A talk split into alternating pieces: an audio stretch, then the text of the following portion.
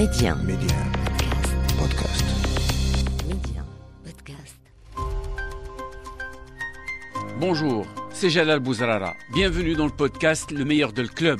Un rendez-vous dans lequel je vous propose les moments forts de votre émission Le Club que vous propose Média TV chaque vendredi. Bonsoir les amis, bienvenue dans le club. Dans le club ce soir, grandeur et décadence de la Super euh, League euh, européenne. En 48 heures, ce projet de compétition privée porté par 12 grands clubs euh, dissidents a mis à feu et à sang le football européen avant finalement de vaciller face au tollé général et aux défections successives des clubs euh, mutins. Retour dans le club ce soir, bien sûr, sur ces deux jours, ces 48 heures qui ont bien failli changer la face du football européen. Le club, c'est parti. Alors Amine, tout d'abord euh, une petite réaction par rapport à Alexandre Seferin quand il est arrivé euh, en poste, euh, en remplacement bien sûr hein, du, légendaire Michel Platini. Bah, tout le monde avait euh, parlé de, surprise, peut-être d'un costume beaucoup plus grand que, l'homme finalement. Cette crise a montré que le, le patron de, de l'UEFA, Alexandre Seferin, était un, un dirigeant, en tout cas, qui, euh, qui savait ce qu'il voulait et qui euh, savait comment défendre euh, son institution et sa compétition.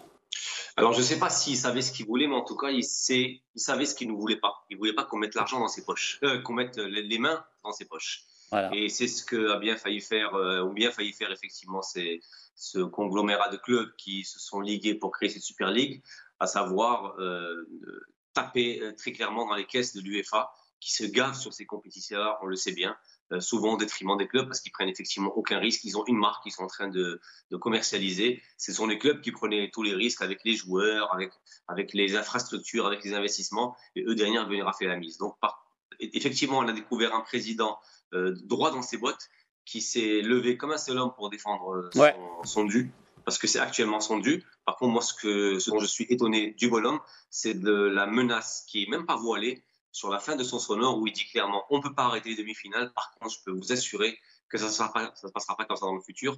Donc effectivement, si on a vécu deux jours très très très très intenses et parfois drôles dans cette histoire de Super League, je pense qu'on va s'attendre sur les trois ou six mois à venir, en tout cas en début de saison prochaine, à pas mal de retournements de situation par rapport à ces sécessionnistes, comme on les a appelés, parce que je pense Ouais. que ça va pas, s'ar- ça, il va, il- ça va pas s'arrêter là pour lui. Et ils vont prendre pour leur, euh, pour leur grade. Et d'ici on maintient Oui, oui, bien sûr la, euh, les demi-finales de la Ligue des Champions. C'est parce que les, les télés ont déjà payé et qu'on est obligé de laisser tout ce moment de jouer. Allez, on commence notre tour d'Europe euh, bah, par Paris pour y retrouver Hervé Penaud. Salut Hervé. Bonjour les amis Et oui, on n'aura pas cette Super League. Alors la Super League, c'était quoi? C'était euh, c'est entre soi, entre clubs riches. Mais enfin, il n'empêche que quand on voit l'évolution de la, la Ligue des Champions depuis des années et des années, on était parti de la fameuse hein, Coupe d'Europe des clubs, avec un seul club, le champion du pays. Et puis au fil des années, ça a renié. C'est-à-dire que d'une certaine manière, les clubs qui ont eu de la puissance, du pouvoir et de l'argent, eh ben, ils ont pris quand même une, importance capitale. Aujourd'hui, vous avez des pays qui ont quatre champions, quatre clubs représentant leur championnat dans cette Ligue des Champions. Et puis, on va tendre vers quoi? Vers cette nouvelle Ligue des Champions à partir de 2024, une Ligue des Champions complètement hybride, il n'y aura même pas de match aller-retour avec 36 équipes. Pourquoi? C'est justement pour permettre à tous ces clubs de gagner encore plus d'argent. Alors, Aujourd'hui, c'est un échec majeur, et notamment du duo Pérez-Agnelli qui se fait ratatiner totalement dans cette affaire-là.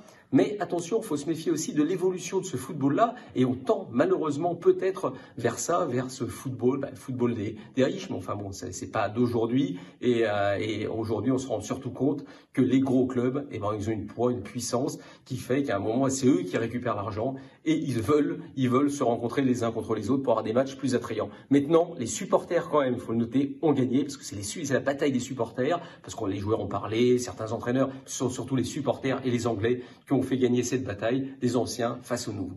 Direction la Première Ligue à présent et retour sur ce coup de théâtre en Angleterre. On retrouve euh, tout de suite euh, notre monsieur Première Ligue, Aurélien Devernois. Salut Aurélien. Bonjour Jalal, bonjour à toutes et à tous. Alors oui, ça a été une semaine euh, assez folle en Angleterre avec cette histoire de Super League. Il faut dire que euh, les clubs anglais étaient les premiers impliqués. Hein. Six clubs sur les 12 membres fondateurs de cette éphémère euh, ligue fermée européenne. Et ce sont aussi les premiers à en être partis avec tout d'abord Manchester City et puis petit à petit, Chelsea, Arsenal, Tottenham, euh, finalement, euh, tout le monde euh, a eu les pieds froids, comme on dit en anglais, cold feet. Mais c'est vrai que ça a été un espèce de psychodrame en Angleterre, notamment parce que les supporters sont très vite montés au créneau. Il y a même eu une manifestation devant le stade de Chelsea avant le match entre Chelsea et Brighton.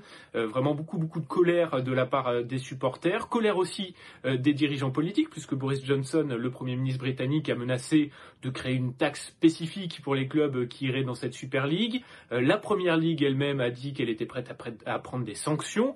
Euh, les joueurs étaient menacés, eux, euh, soit de ne plus avoir de visa de travail en Angleterre, parce que, attention, ça a changé, on, a le Brexit maintenant, donc les visas sont, ne sont plus régulés de la même manière qu'auparavant.